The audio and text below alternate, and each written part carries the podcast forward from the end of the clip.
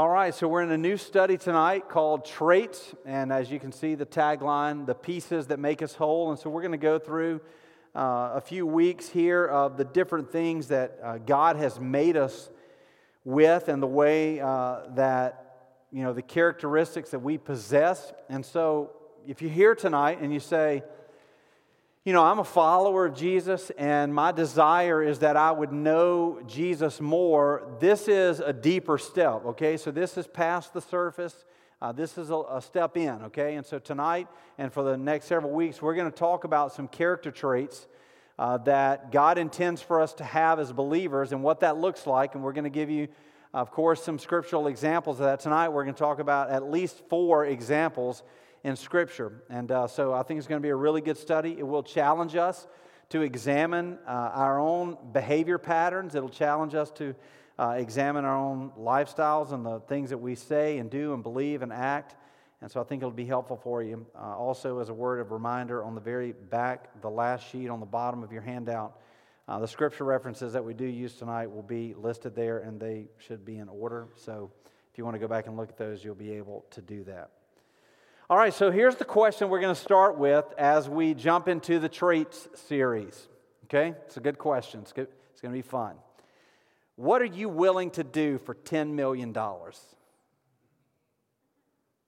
What are you willing to do? What would you do for $10 million? All right?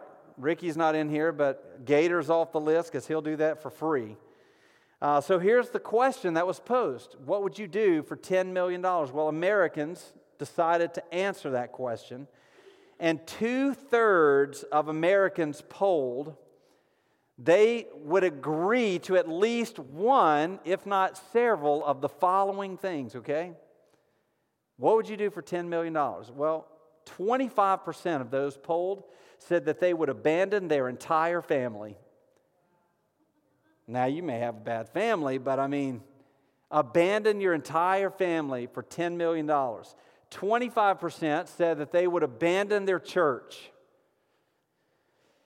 Not as shocking, huh? No, no comments for that. Uh, 23% said that they would become a prostitute for a week or more for $10 million. 16% said they would give up their American citizenship. 16% said for $10 million they would leave their spouse. For $10 million. 10% said that they would withhold testimony to let a murderer go free. It's discouraging, isn't it? 7% said for $10 million they would kill a stranger. And 3% said they would put their children up for adoption for $10 million. Now imagine, I mean, look at the things on this list felonies, I mean, immorality, I mean, look, all the things that we list here. And for $10 million, a quarter of the people will do it. So imagine if it's not murder or adultery or whatever, you know, uh, abandoning your kids, you know, you're probably, hopefully, not participating in those things. But every single day we're participating in something, right? And, and every one of us has a motivator. There's a motivation in our life that we say, what is causing me to do what I am doing? It's called your why, right? Why are you doing what you are doing. You can answer that question for tonight. Why are you here? Or you have a motivator. What causes you to do what you do? Well, for every one of us, we are born with certain character traits that we inherited from our family. Now, if you'll remember, we went through some of these things and how to deal with this in the Voices series. So if you have some character traits that you inherited, so to speak, from your family, and you're having a hard time dealing with that, you should go listen to the Voices series if you missed that. So we, we dealt with that a little bit. You see, some of these traits can be very good. Uh, like, for instance, maybe every morning that you wake up, you always make your bed in the morning. That's a simple one. Uh, and sometimes they can be bad. So maybe you wake every morning, uh, wake up every morning, and you do not make your bed. Anybody confess to that, right? So we've got these are simple character traits, right? That we things that we can do and things that we can't do. But a lot of this comes from your upbringing, things that you may have inherited. So, regardless of what you inherited, and here's the good news regardless of whatever that may be, good, bad, or indifferent, we bear the likeness of our Heavenly Father. And if you're born again, you have access to His characteristics. Amen?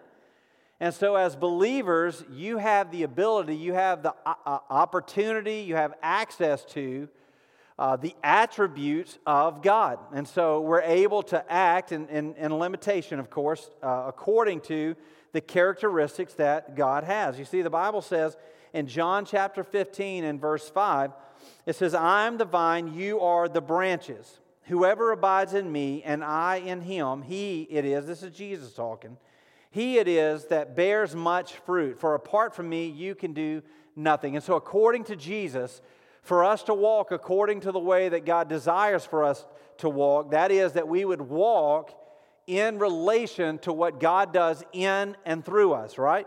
And so these are the characteristics that God intends for us to possess. Now, we, we talk in a macro level of all the things that God intends for us, that we would love our neighbor. We've been talking about that on Sunday mornings. Uh, we've been talking and we've been drilling down. Hopefully, your community group's been doing the same thing. We've been really putting some feet to action uh, and drilling down and saying, what does that look like? How can I tangibly be for uh, the world, right? And so, we, as we talk about that and these uh, different things that we, we see globally, if you will, in uh, the church world, we, we want to say, okay, well, if I'm supposed to love my neighbor, what does that look like from a personal characteristic perspective? I mean, we can apply this to anything. And so, as we look at these character traits, we want to say, what are they, number one? And we're going to uh, reveal or discuss those things as we go through the next several weeks. And then, number two, what does that look like in my own life? And so, at the end of the week, end of the lesson tonight, we're going to look at it and say, okay, well, what does that look like for me? How can I apply these things? Because we, Jesus says, anything that you do, you have to do through me, or you're going to do in me. Apart from me, you can do nothing. And so, not only are we image bearers, uh, but we possess the ability to manifest traits that are inherent to Jesus so that we can love like Jesus, that we can act in a way that would honor Jesus, that, that Jesus would have us to act. You know, the big movement in the 90s. What would Jesus do? And so that we would respond in a way. And so we're not just going to say, here's the action. We're going to talk about the specific characteristics that drive that. And so, in order for us to bear fruit in accordance to God's will, we have to act in a way that God would have us to act, or in other words, that God would uh, mo- uh, motivate or create within us the way to do that. In Hebrews chapter 1, verse 3, this is what the Bible says He is the radiance of the glory of God. This is, of course, Jesus, and He is the exact imprint of His nature. So, Jesus, according to the writer of Hebrews, is the radiance of the glory of God, and he's the exact imprint of his nature. So, in other words, Jesus, according to the writer of Hebrews, is the exact imprint of the nature of God. And so, if we want to know what God's like, if we want to know, as Pastor Tony references often, the character and nature of God, we have the incarnation, Jesus, right? And so, we can see and understand the character and nature of God because of his son, Jesus. And so, again, according to Hebrews, Jesus is the exact imprint. Now, here's where we start getting a little deeper. The exact imprint, the word in the English language for exact imprint that is used here in Greek, in Hebrews, is the word for character. It's the word for character, the exact imprint. So, in other words, Jesus has, and this is something you should already know, Jesus has the same character as God right? It's called the hypostatic union. And so Jesus has the same character as God. And so as believers, then, the Bible says that Jesus is, he has the exact imprint of the nature of God. As believers, God has called us to what? To be uh, born again, John chapter 3, and then in uh, 2 Corinthians, that old things would pass away 516 right and all things would become new and so the spirit of god according to ezekiel would create inside of us a new heart and so our heart would be transformed Romans 12, into the likeness of God's Son, Romans 8 29. And so that's what the gospel is, is that God would take us and our sinfulness, and that He would take that sinfulness from us, and He would take the penalty for that sin, and that He would place inside of us the ability to be godly, to have godliness, to have the character and nature of God. Okay? And so as we start taking steps into this, well, what does that look like? Well, for us, unlike Jesus, of course, our environment plays a great role in what happens and how our character is developed and what shapes our character. Maybe you are raised by outlaws, and so you learn how to be an outlaw because that's who raised you, right? That's going to shape your character. Or maybe you had a very conservative, uh, you know, legalistic upbringing, and so that is going to shape your character. And so this word character, of course, you know, is in Greek here in the New Testament, it comes from uh, the word, the exact imprint, and it refers to the mark or the imprint on a coin or a seal. And so it's, it's a mark, okay? Just like in the Old Testament, the Israelites uh, were marked by their separation. So are believers, we're marked, we're distinct in our character or in our differentiated uh, differentiation between us and non believers. So we're marked. All right, now we all you know, we all have different marks, right? You may have a birthmark. Maybe you were born with some type of skin birthmark. Uh, maybe you have a scar. You, you know, when I was little, uh, probably, I don't know, eight, nine years old, uh, my mom left the house, and so we were at home painting a trailer, my dad and I were, and we're out, and uh, we had a couple of three wheelers. And so my mom left, and she said, Don't ride the three wheelers. So as soon as she left, we rode the three wheelers, right? That's what boys do. They shouldn't, but they do. So we get on the three wheeler, me and my dad, and we're riding down the road, and uh, we're you know rolling along. We go down the hill and around the curve, and so we're riding, and uh, we get down the end. We turn around, and we're coming back up, and so uh, I'm on the left side of the road. He's on the right side of the road, and we're riding our three wheeler. And we're going, and you know, I'm, I'm eight or nine years old, and so I'm testing out the Yamaha 125. You know, I'm trying to give it a little gas, see what's happening here. So I throttle up a little bit. So he yells over, slow down. Well, I heard speed up. Logical, right? And so I smashed the gas a little bit harder. Well, when I did, the reason I was to slow down is because there was a barbed wire fence running the length of the left side of the road that I didn't see because I'm riding a Yamaha 125 by myself at eight years old. Nothing else matters, right? And so I gas it. Well, when I do, I go straight into that fence and cut my arm wide open, had several gashes on my left arm. And so, you know, he, he gets me, and, you know, grabs me, puts me on three wheeler, we go back home, get in the car. And this was before cell phones and everything. And so we're driving down uh, Fifth Avenue in Laurel. And so we passed my mom, which was not good.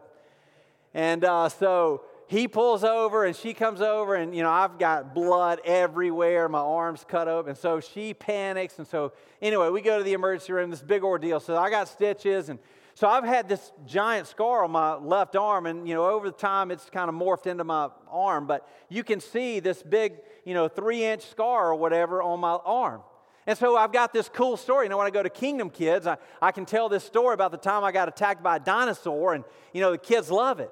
So we got these marks, right? Every one of us have it. You, you know, maybe maybe it's a good mark. You know, maybe uh, you commemorated someone with you know some type of mark or tattoo or something.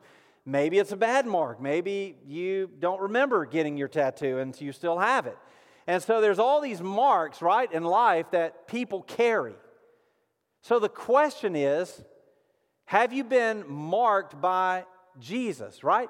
Is your character and your nature reflective of the character and nature of God. And so, what we're going to do is we're going to dig in a little bit tonight and see what that looks like. You see, a lot of people, when you think about character, well, they think about reputation. And they think that character and reputation are the same thing. Well, they're not. Character and reputation are not the same thing.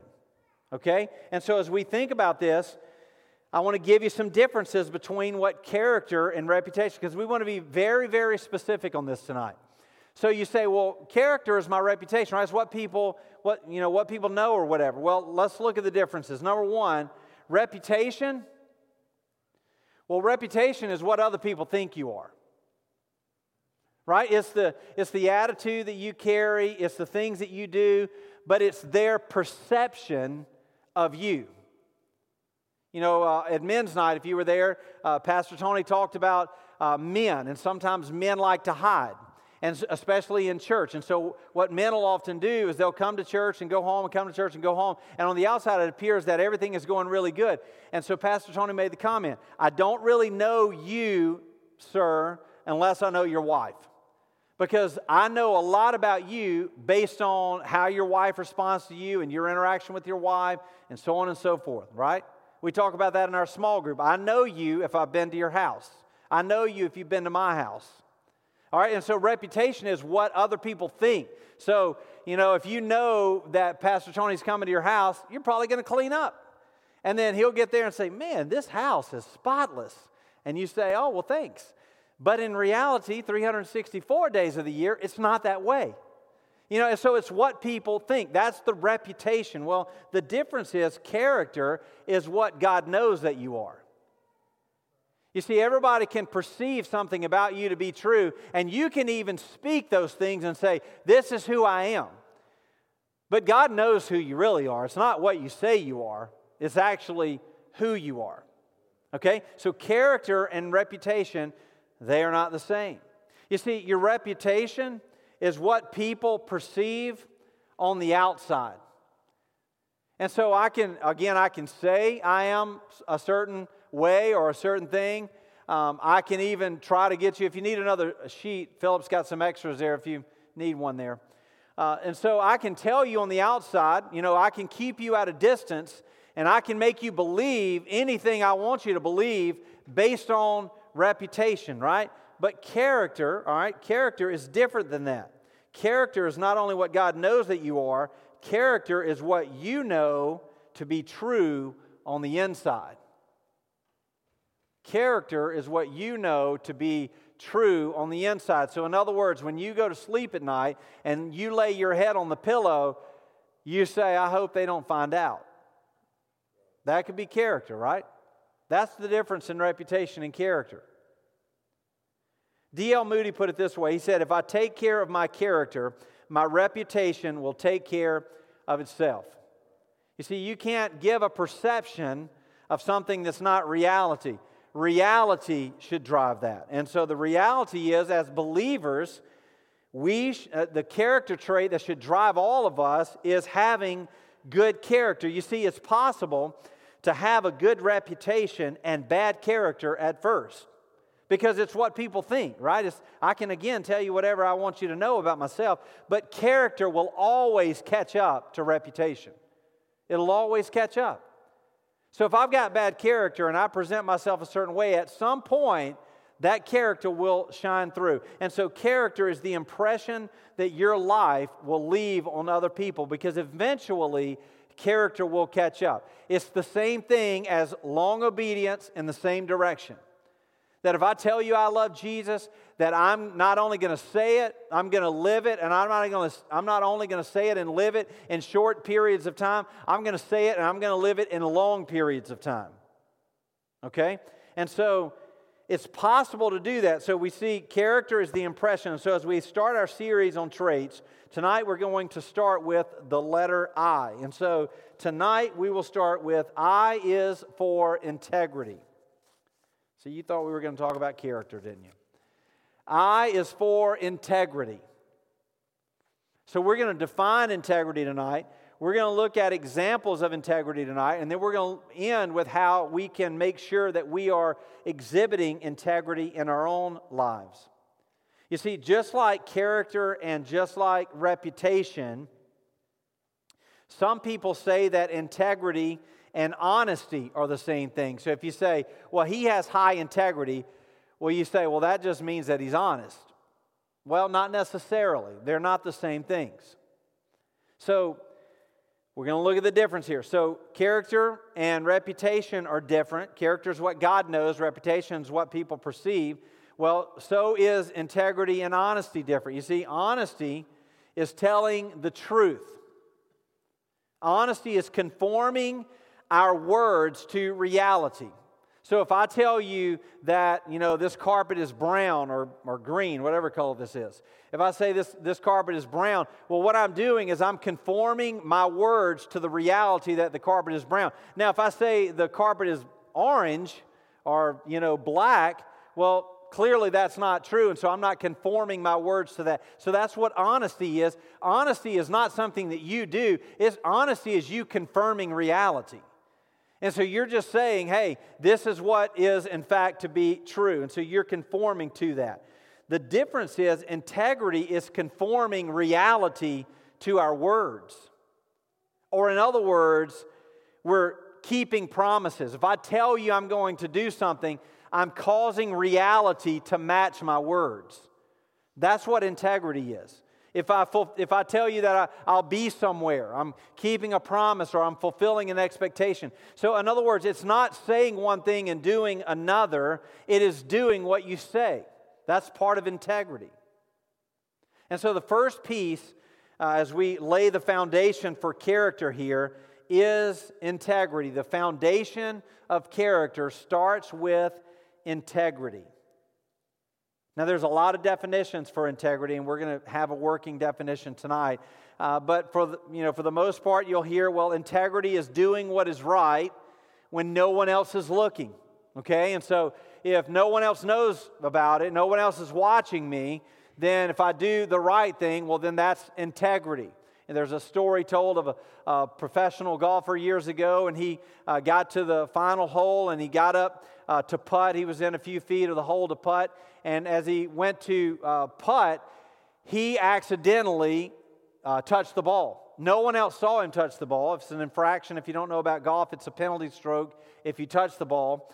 And uh, he touched the ball and it moved. No one else saw it. So he went to the rules official, said, Hey, uh, I need to be assessed an additional stroke on this hole. Why? Well, I touched the ball. And they said, Well, we didn't see you touch the ball. And he said, It doesn't matter if you saw me or not. I'm telling you, I touched the ball. He ended up bogeying the hole and losing the tournament because he was the only one who saw it, yet he told the official what happened. You see, that's integrity. It's doing what's right when no one else is looking. And so, our working definition for our study tonight is going to be this integrity is always doing the right thing at the right time in the right place, regardless of the cost or consequences. You see, here's where the world gets in trouble with integrity today is everything is subjective. Everything is subjective. And so we say, well, it's what may be right for you could be wrong for me, and what's wrong for you may be right for me. And so the cost and the consequence determine my level of integrity, right? If it's $10 million, then I may not have any integrity if that's something I want to do. We just talked about that, the 25%. And so there's a lot of people who say, well, it, it depends on what the cost is as to what I'll do. I don't know what the consequences are, and so I'm going to determine my action based on what the consequences are. Okay? And so as we talk about integrity, integrity says it doesn't matter what the cost is. I'm going to give you a great example of this in Scripture tonight. It doesn't matter what the consequence is, I'm going to do it regardless. That's integrity. You see, when it's been said that it is when life, the life you are living on the outside, matches who you are on the inside. Proverbs chapter 10, verse 9 says this. It says, Whoever walks, Solomon says, whoever walks in integrity walks securely. But he who makes his ways crooked will be found out. So whoever walks in integrity walks securely. You see, when you do the right thing, you don't have to worry about anybody finding out about it. You see, you don't have to worry if you'll get caught or if you'll get in trouble. If you do the right thing, you don't have to worry about that. You know, one of the things that I'm never concerned with, I'm never worried if the IRS is going to call me or not. I'm not concerned with that. I, I file my taxes, I do what I'm supposed to do. And if they, I'm not concerned that, oh, I hope they don't call me. If they want to call me, they're welcome to call me. Right? And so in your own life, that's what integrity is. It's saying, I'm not worried about doing, uh, I'm not worried about being caught or getting in trouble because I tried my very best to do what is right. You see, you know who isn't nervous when they pass a police officer running radar? The person who isn't speeding, right? Think about it. If you ever pass a police officer, Brandon, don't listen. So you pass a police officer and you're speeding, and what is the first thing you do? You look back to see if their lights come on, right? Because you know you're guilty. And you know, hey, you might get caught. That's the first thing we do. I mean, we've all done that. But what integrity says is look, you don't have to look back over your shoulder. You don't have to worry if it's the IRS or you know someone trying to catch up to you or knowing your deepest darkest secrets because guess what? There aren't any. That's what integrity is. The Bible talks about integrity in many different places. Matter of fact, it's about 25 different times that the Bible talks about integrity. And I'm going to give you three examples very briefly of where the Bible talks about it tonight, and then we're going to jump in and spend the rest of our time in one example. So the first example on your handout there is in Genesis, and you can, it's on the bottom of your handout, but you can also write this down. I'll let you a blank there so you'd be able to know. Is Abimelech. And so Abraham, he, uh, in Genesis chapter 12, God calls him to father the nation of Israel, and he begins his journey away uh, from the land that he knew, and God called him somewhere. He didn't tell him where, but he called him away. And so Abraham began to pursue God, right? And he began to follow after God. And in uh, Genesis chapter 19, uh, we see Sodom and Gomorrah and what God did in Sodom and Gomorrah based on their sin. And then in chapter 20, they go to a new land, and Abraham takes his wife Sarah, but he tells them, This is my sister, okay? And so Abimelech, who is the king, he finds out about it in a dream. And so this is what the Bible says in Genesis chapter 20 and verse 5. Did he not say, did, did he not himself say to me, She is my sister? And she herself said, He is my brother. In the integrity of my heart and the innocence of my hands, I have done this. And God said to him in that dream, Yes, I know that you have done this in the integrity of your heart and it was I who kept you from sinning against me. Therefore, I did not let you touch her. And so, Abimelech, according to Scripture, in the Hebrew word for integrity, he exhibited integrity by doing what was right. So he was uh, presented with a situation to which he had a decision to make. And based upon his understanding of God, clearly he's talking to God, and his pursuit of the will of God, he did the right thing. And so Abimelech is an example, the earliest one that we see in Scripture about integrity. The second one on your handout is David. Now, this is probably not a surprise. Uh, you know, maybe it's a great surprise if you think about David and Bathsheba, but David was a man of great integrity in spite of uh, his sin. In Psalm chapter 78, in verse 72, the Bible references David and it says, With upright heart he shepherded them and he guided them with his skillful hand. And so David is coined to be a man who's marked uh, or who has the imprint of his heavenly father. The first 10 chapters, as a matter of fact, of 2 Samuel give many, many, many characteristics of David. And every one of those characteristics have their root in the word, the Hebrew word for integrity. And so David was a man of integrity. And last but not least is, of course, Job.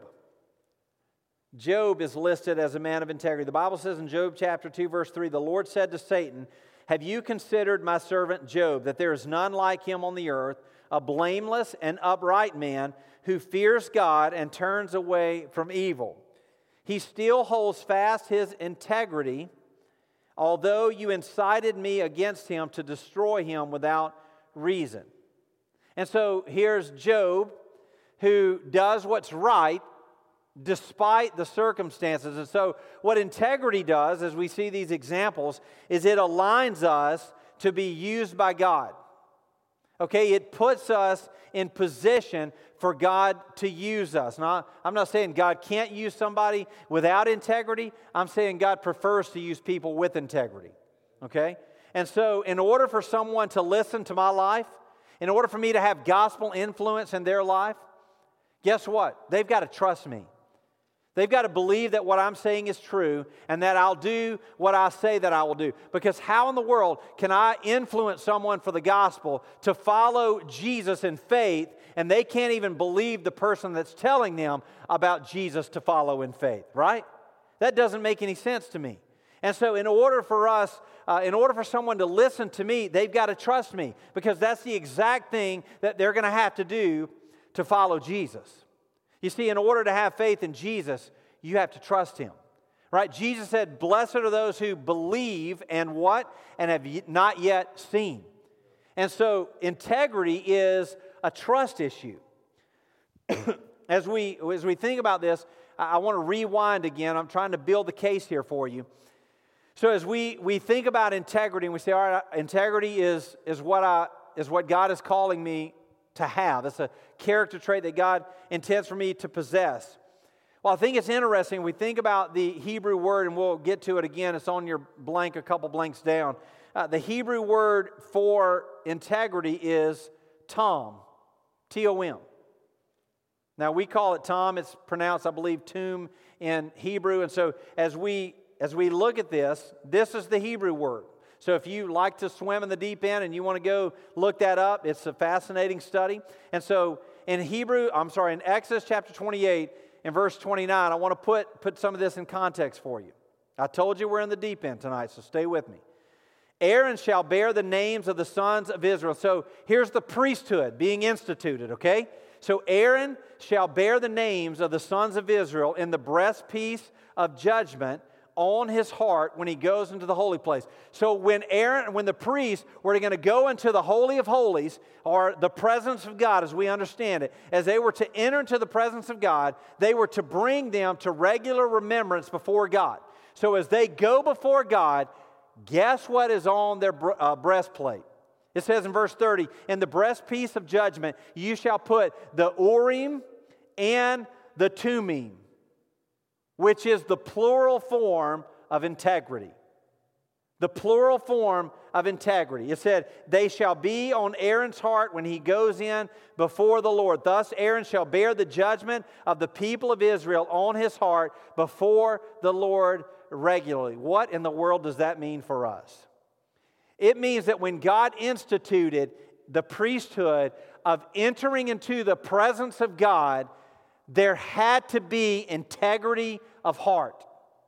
There had to be integrity of heart. And so, so oftentimes, now I'm not going to supersede theology on you here, but so oftentimes in our own lives, I believe that we race into the presence of God and we have these expectations of God when we don't bring integrity to the table right? That we have to have integrity in our own lives, that we've got to say, God, I'm, I'm putting forth my best foot, because I'm expecting and I know that you present your best foot at all times. And so, as Aaron, and now what does Hebrews say? That we're the priesthood, that we're a royal priesthood. Second Peter says that as well. And so, as we enter into the presence of God, that we should take integrity with us. So, in order for Aaron to discern the will of God, he had to choose integrity. He had to take integrity into the place. And so the Hebrew word is tom. It means, this word tomb means whole and complete. So, in other words, integrity can't be divided. It can't be divided. And see, here's where, you know, I, I told you spiritually this is a chance for us to all take a step in. So here's where we, we get divided on this is the Bible says that we wrestle against flesh and blood, right? That flesh is always at war, Romans chapter 7, with the Spirit.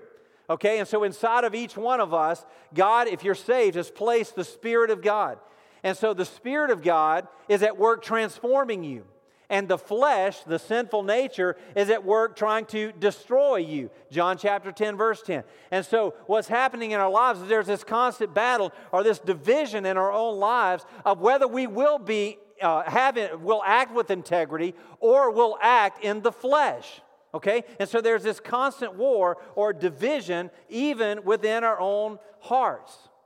Now, I don't have to tell you that we live in a divided society. And you can pick anything, and there's quite a divisiveness about it. We live, I would say, in one of the most polarizing times in history. And so, in this division, as believers, here's what we've got to do we've got to step in and say, I choose integrity, period. Not I choose integrity if, or I choose integrity when. It is I choose integrity, period. You see, in our own lives, and the challenge I have for you and for me tonight is that we would measure our own integrity. That we would say, Am I marked? Am I imprinted? Hebrews chapter 1, verse 3 Am I imprinted with the character of God? And the nature and character of God is integrity. That Jesus is who he said he is, that God did what he said he would do. Isaiah chapter 7, verse 14, he would send a Messiah. Jesus arrives on the scene. God did what he said he would do. And so, if God did what he said he would do, God clearly has integrity. And so, here's the measuring stick for us tonight. Would you, what would you do if you knew that no one would ever find out? What would you do? So here's what's going to happen when you ask yourself that question your heart and your flesh is going to go crazy. I'm, I would do this, and, and a lot of it's going to be illegal, and, and some things, just like we, you know, we, we laughed and we moaned at this list at the beginning of all the things that people would do for $10 million. But you let your heart decide what you'll do, and you're going to end up on the wrong side. You see, if we ask the question, what would you do if you knew nobody would ever find out? Well, your flesh is going to have a heyday with that. If you knew that you would never be caught, what would you do?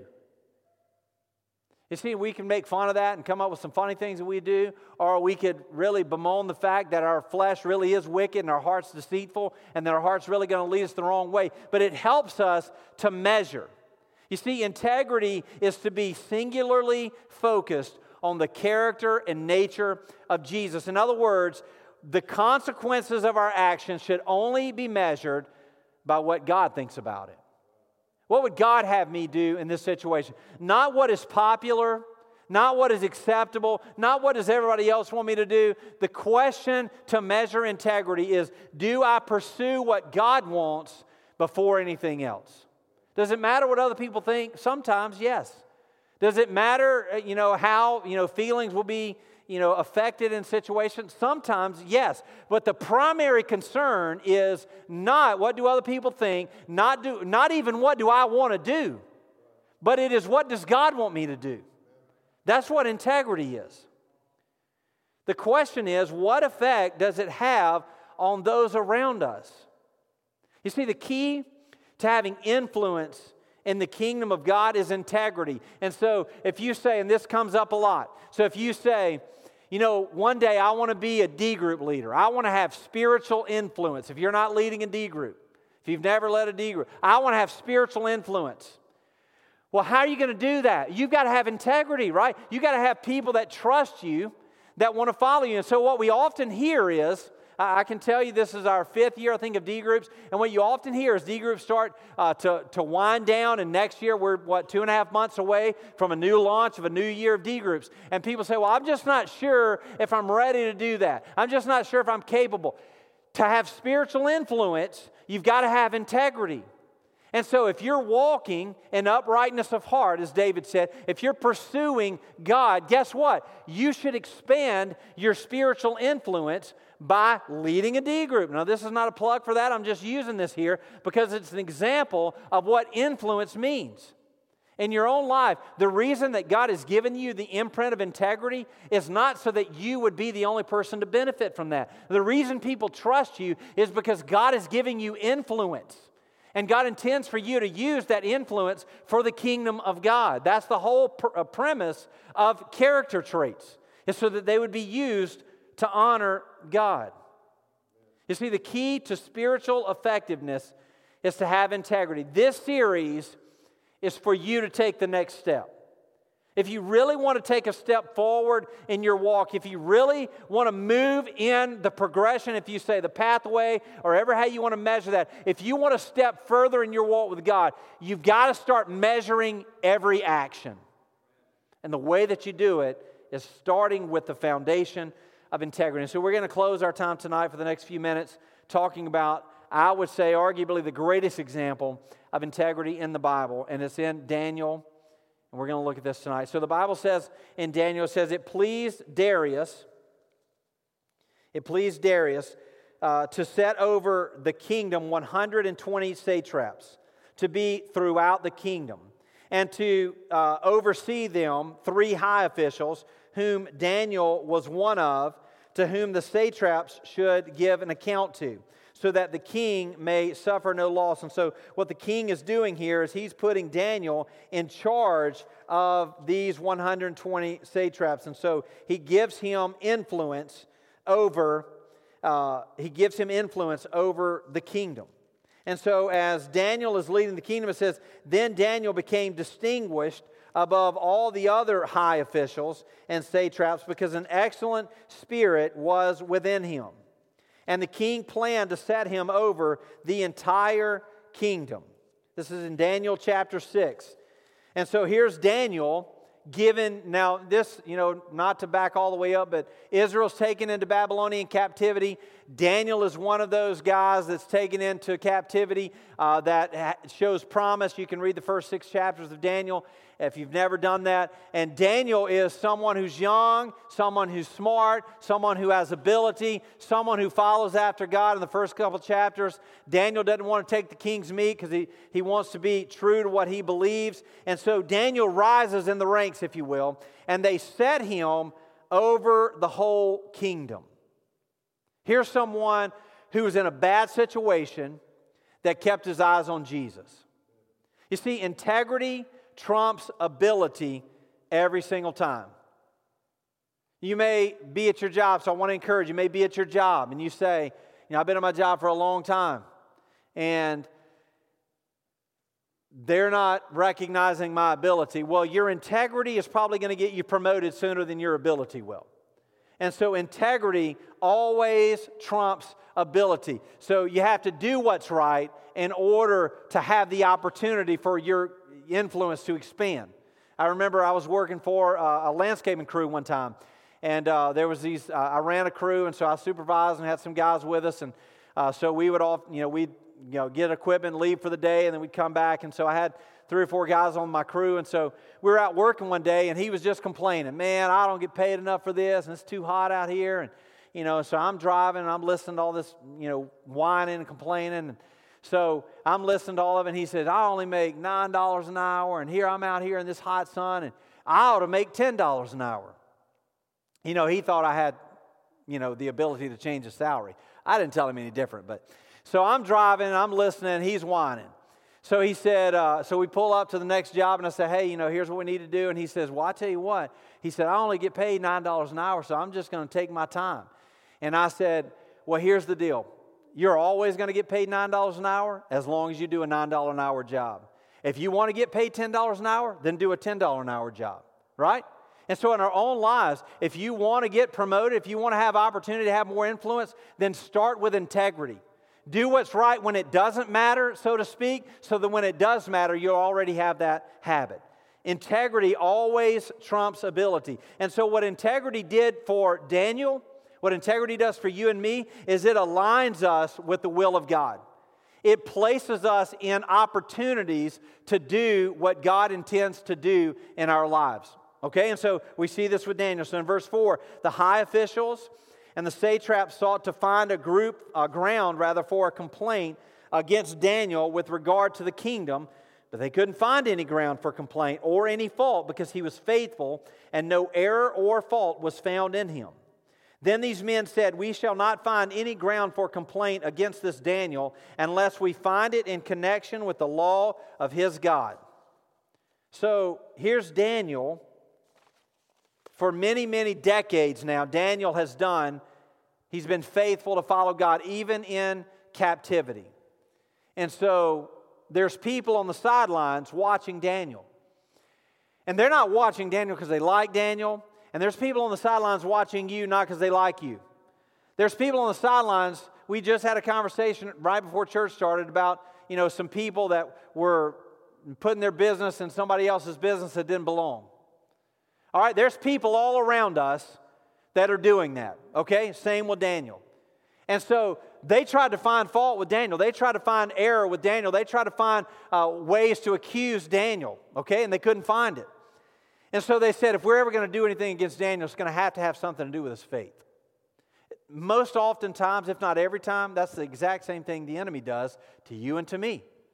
The enemy is going to try to find a way to, to snake in to try to make you question something that God is doing.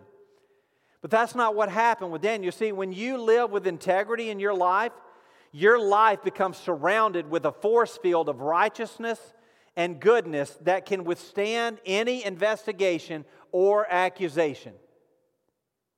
Now, that'd be a great place for you to say amen. Because here's the deal the Bible says in Isaiah 54 17, there is no weapon that is formed against me that shall prosper, right? And so, if I'm following God, if I'm doing what God has called me to do, there's no accusation, there's no investigation that's going to bring me down.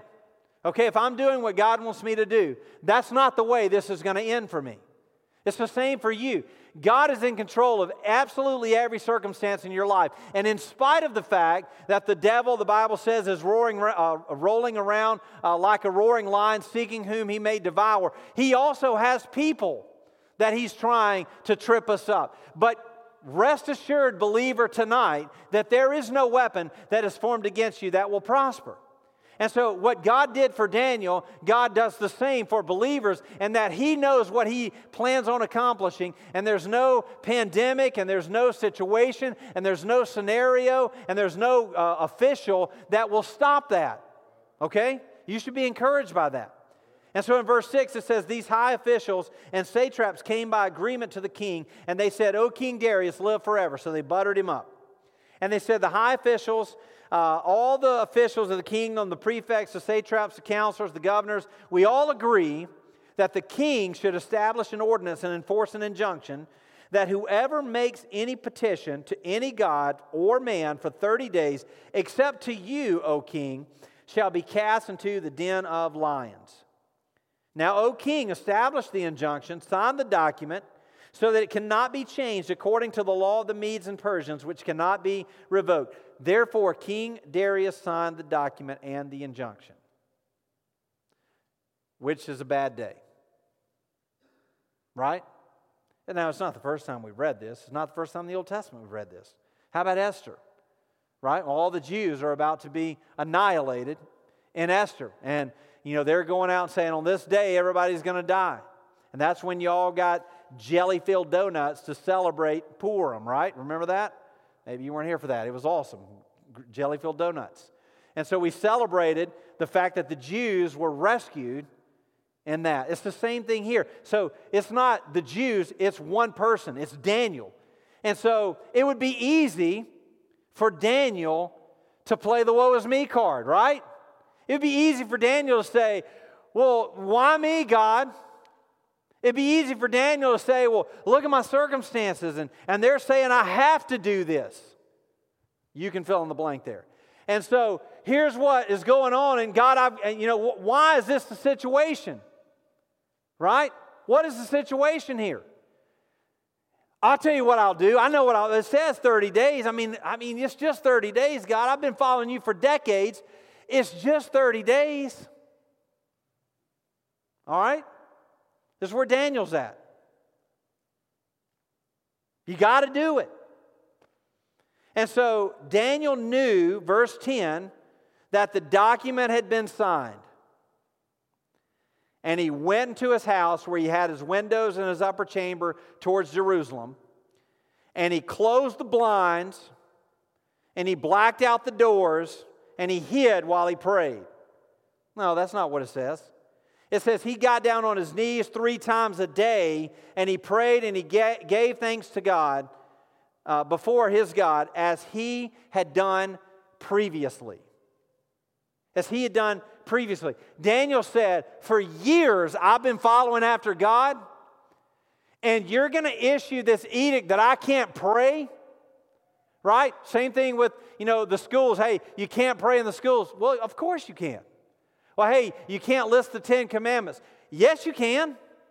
right? What we've done as believers is we've, we've taken a back seat and says, well, if that's what you say, it could be temporary. But here's Daniel. He, he says the document has been signed, but he went into his house as he had previously done. And we're talking about spiritual things here. Don't read into anything I'm saying. He, he, he did spiritual things to God, right? He knelt before God and he prayed three times a day. Okay, three times a day. Then these men came by agreement, found Daniel making petition and plea before his God. They came near and said to the king concerning the injunction, O king, did you not sign an injunction that anyone who makes the petition to any god or man within 30 days, except to you, O king, shall be cast into the den of lions? And the king answered and said, This thing stands fast, according to the law of the Medes and Persians, which cannot be revoked. So it sounds like Daniel's in a spot. You know the story. I mean, I'm sure you've heard this story before. So here's Daniel in this situation. But what Daniel is doing, he's exercising integrity to be who he ought to be. And this is my point I was making earlier spiritually. What Daniel is doing here is Daniel is responding to an edict, to an injunction, or whatever you want to call it, that, that directly opposes the Word of God. Directly opposes the Word of God. And so, what Daniel is doing is he is acting in what he ought to be. Okay? He is, he is being guided by principles. You see, here's what we don't have in our world today is principles. Why do you do the things that you do? We started with this, right? Why do you do the things that you do? What are your principles? You have to know what your absolutes are, or you'll do anything. You have to know what your absolutes are. You see, there's got to be moral absolutes in your life. There is, there's a movement today that says that moral absolutes are subjective. So, for fun, I Googled some of this and you shouldn't do that. But I did. And uh, I look, I read some, some posts, you know, some boards that people were posting on about moral relativism and moral absolutes, and just to see what are people saying about moral absolutes and what does the world believe about this. Well, let me just tell you, they don't believe it. Okay. The vast majority of the comments were there is no such thing as moral absolutes. There is no right or wrong, it's all circumstantial. These are exact quotes on the, on, on the internet. Moral uh, absolutes don't exist. Everything is, the word they like to use is subjective. So, do you think that God's word was subjective to Daniel? Because Daniel knew the cost, and yet he did it anyway. It says, as he had previously done. He had a habit of doing it, and he knew what the command was. You see, these moral absolutes in your life, what are they? What is it that you believe no matter what happens. You should start with what your absolutes are about your theology, right? What do you believe no matter what happens? So in verse 13, Daniel, it says, they answered and said to the king, uh, Daniel is one of those exiles from Judah who pays no attention to you, O king, or the injunction you have signed, but makes his petition three times a day. Then the king, when he heard these words, was much distressed, and he set his mind to deliver Daniel. And he labored till the sun went down to rescue him. So the king is upset because, rightly so, Daniel's his guy. And Daniel's always acted in integrity and done what was right for the benefit of the kingdom. It says, Then these men came by agreement to the king and said to the king, Know, O king, that it is a law of the Medes and Persians that no injunction or ordinance that the king establishes can be changed. Now, these are some evil guys. I mean, this is just bad. The king commanded, verse 16, Daniel was brought and cast into the den of the lions. The king declared to Daniel, May your God, whom you've served continually, deliver you.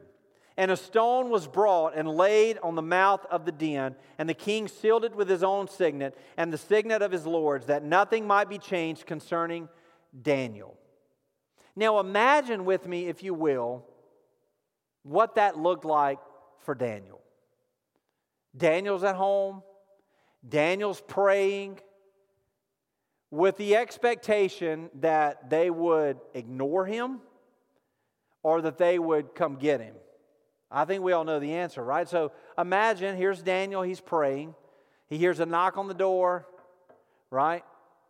Daniel goes and answers the door. Hey, Daniel, what are you doing? I'm praying. Well, you're not supposed to do that. Okay. And Daniel, they says, well, you know, you're going to be throwing the lion's down because there's an injunction that for 30 days you can't pray unless it's to uh, King Darius, and so that's the penalty. Okay. Well, you can't pray. Okay right? Daniel stays steadfast. And so they come, and, you know, again, I'm imagining all this. And so they say, All right, Daniel, you know, we told you not to do it, and you did it. And so we're going to have to toss you in the lion's den. And so they're taking Daniel to the lion's den. So, how do you think Daniel feels about that? So here's Daniel being carted off to the lion's den because he stayed faithful to God. So, you know, what the world would say is look, here's this person who followed God. Here's this person who had integrity of heart. And look at the result. Look, what, look what's going to happen in their life. Right? That's what the world's going to say. That's the naysayers that are on the sidelines are saying that. So here's Daniel, and the Bible says it in, in verse 17 they brought and they laid on the mouth of the den a stone and they sealed it. And so now Daniel is in the lion's den. Now, here's the question that I want to ask you What if that's the end of the story? Did Daniel do the right thing? Right? If we read the story and we get to, to verse 17 and Daniel is tossed in the lion's den, the end. There's no chapter 7 or anything else. We don't know anything about what happened to Daniel. How would we surmise that what, what happened? What, what, what would your heart say? What, did, what is your initial reaction that you say, oh man, I don't know about that? It just depends on how it works out right? I think that's what a lot of people respond with. And when we, we looked at that earlier, that our working definition is the right thing at the right place, regardless of the cost or consequences. And so we get to the end of verse 17, and we don't know how this plays out. Now, you and I know we've read the rest of the story, and we know that Daniel is rescued because they're, uh, that it's, the lions don't even touch Daniel, right? And so nothing happens to Daniel. Daniel lives. But what if you didn't know that? You see, we don't have the lens of the future for ourselves. And so when we act in integrity, we're acting in integrity for the same reason that Daniel prayed three times a day because it honors God, and that's what God has called us to do. It's not that we get to the end of the lion's den and we walk out and said, I told you guys he was going to save me. It's just like Shadrach, uh, uh, Ananias, uh, Azariah, and Mishael, when they stood before uh, the, the fiery furnace, when they came out, what did they say? Before they went in, they said, Hey, look, if we don't come out, God's still God.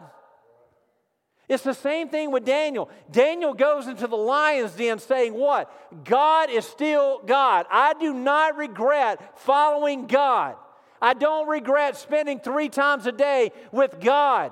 I don't regret honoring it and obedience, the words of God. Daniel didn't walk into that lion's den saying, Man, I shouldn't have done that. Sure, he was afraid. Who, what human wouldn't be when you're faced with the king of the jungle? But yet he trusted in God more than he trusted in his circumstances. And for me and you, I don't know what your circumstance is. But I know this that God has called you to have integrity. And if it means you lose your job for integrity, so be it. If it means that you lose friends or family members or whatever the consequence is, integrity to your faith is the most important thing in your life. And so tonight, I just want to give you just a couple of walkaways that you can say, well, okay, I want to have integrity. We talked about measuring it. How can I make sure I walk in integrity, or how can I make sure I start to walk in integrity? So the first thing tonight is very, very simple it is to define your absolutes. Define your absolutes. What, what are the absolutes in your life? All right, I, I'm not going to lie. No matter what, I'm not going to lie. I'm not going to steal. I'm not going to steal time. I'm not going to steal items. I, you know, these are simple. I'm not going to cheat.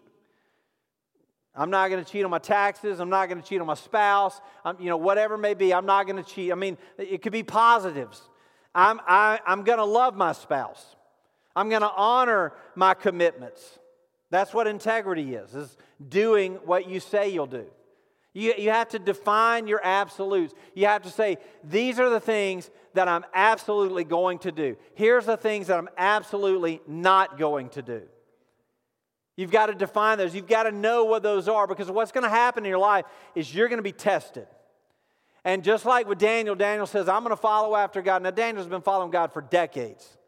And Daniel says, I'm going to follow after God and I'm going to spend three times a day. And Daniel's reputation of what other, perceive, other people perceive to be true about Daniel was that Daniel loved God. And Daniel's character matched his reputation. And Daniel spent three times a day on his knees praying before God. Because Daniel had absolutes in his life, and one of them was, I will not neglect my time in prayer with the Lord. And so, in your own life, you have to define what those are. Maybe you say, Absolutely, I'm going to read my Bible every single day regardless of what happens. And then what's going to happen is it's going to be very hard to do that. So you got to have a set time, a set place. Right? You got to say, my family will absolutely be in church every Sunday. Okay? And so, guess what's going to happen? One of your kids is going to get sick, something's going to happen, try to derail. You've got to have absolutes. You've got to say, I absolutely will do these things. You've got to define that. Number two, you've got to decide to act with integrity regardless of the consequences. You've got to decide to act with integrity regardless of the consequences.